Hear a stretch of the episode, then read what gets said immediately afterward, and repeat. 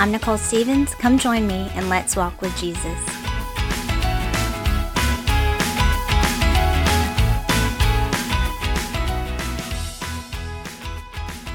In an earlier episode titled Foundational Issues, I talked about our floor and the structure problems we were having in our kitchen and how overwhelmed I felt at the possible extensive repairs and cost. Recently, they found out it was a leak from the dishwasher that had been going on for a while, and this was after we gotten the foundation fixed five years ago. I only noticed there was a problem because I started tripping up the kitchen floor. The awesome news is that the insurance is going to cover it, and aside from our deductible, we don't have to pay for anything. As they started ripping up our floors, they found that we have five layers of floors. I really can't explain this in any way that would matter, but let's just say our house is sinking in some parts and good in others, but the floors are all crooked and uneven. Um, all of that to say, this isn't our first rodeo with this house, and considering people who have real problems and real needs, we're thankful to God for this spacious country home He's letting us live in, in the middle of the woods and beautiful land He's wonderfully created. And I mean that sincerely. These past couple weeks, though, things have been displaced and unorganized more than usual. And it's already kind of chaotic with four kids and homeschooling, and our oldest just got a car and full time job, so that's a whole other set of adjusting and juggling. But y'all, if I haven't said this before, I am a type B, not good with details type of gal. I'm real forgetful and sometimes a little too laid back, where perhaps I need more structure. But lately, I have almost convinced myself that I have holes in my brain. I've lost my debit card, misplaced money, misplaced keys, forgotten about my son's tutoring, tried to butter my bread with more bread. I'm a bit overloaded. When this happens, I get so frustrated with myself, wondering why God allowed me to make it to adulthood because I am no good at it. Then starts the negative narrative. I'm not good at anything. I can't remember anything. I'm always forgetting everything. No one can depend on me for anything. And usually, negative thoughts are in absolutes, right? Always, never, everything, and on and on. I get real irritable and I start feeling give uppy. Have you ever felt that way? Like you're not going to give up, you're committed to doing whatever it is that you have to do, but your attitude and outlook has already given up. We know that our circumstances God has allowed or appointed. I feel good with that, but my attitude, my insides aren't seeming to follow. I'm okay with the kitchen being torn apart and out of order, but I'm not okay with how out of sorts I feel. I'm okay with being busy when needed, but I'm not okay with forgetting and how it lets others down and makes me feel like an idiot.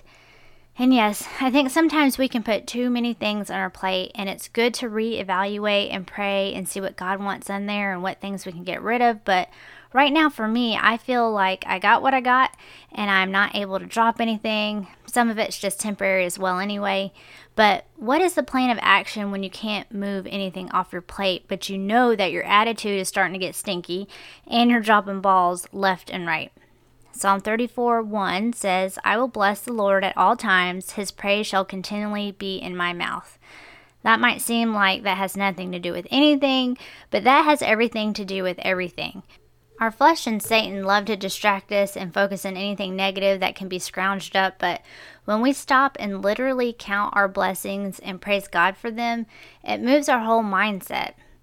We remember a simple truth it's not about me. Instead of thinking, and then it usually comes out of my mouth, What's wrong with me? I can't do anything right. I can say, Lord, thank you for living inside of me and being all powerful. I need your strength and wisdom. Thank you for always being with me and never leaving me alone. Instead of saying, Why do we always have to be so busy? I'm so exhausted. I can't wait until the kids get older.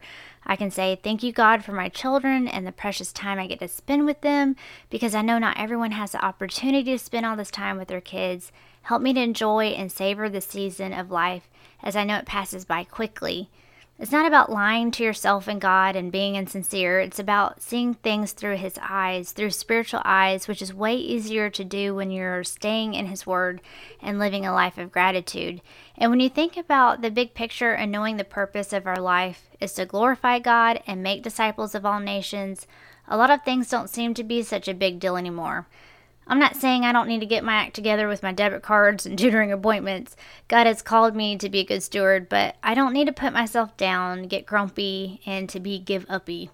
I need to center back in Christ, breathe, sing his praises, count his blessings, and take time to name them and thank him and get out of the way with my flesh so that I can allow him to steer my thoughts and my course of action. And he will steer our thoughts the more we are in the Bible. Let me read y'all some verses. Isaiah 58 11. And the Lord shall guide thee continually, and satisfy thy soul in drought, and make fat thy bones, and thou shalt be like a watered garden, and like a spring of water, whose waters fail not. Psalm 25 5 Lead me in thy truth, and teach me, for thou art the God of my salvation, and thee do I wait all the day. In Philippians 4 8, finally, brethren, whatsoever things are true, whatsoever things are honest, whatsoever things are just, whatsoever things are pure, whatsoever things are lovely, whatsoever things are of good report, if there be any virtue and if there be any praise, think on these things.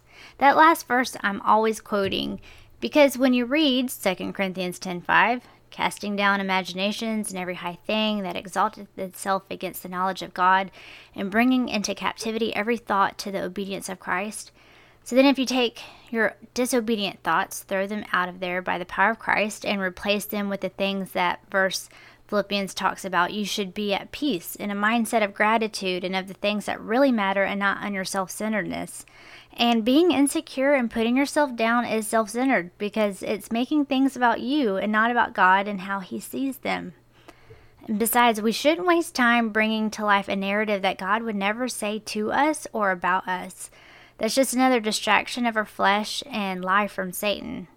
So, for a challenge this week, see if you can name 10 unique things every day that you can thank God for, and then thank Him and share those praises with someone else. If you have any questions or prayer requests, feel free to email me at walkwithjesuspodcast at gmail.com, and I'll talk to y'all next Monday.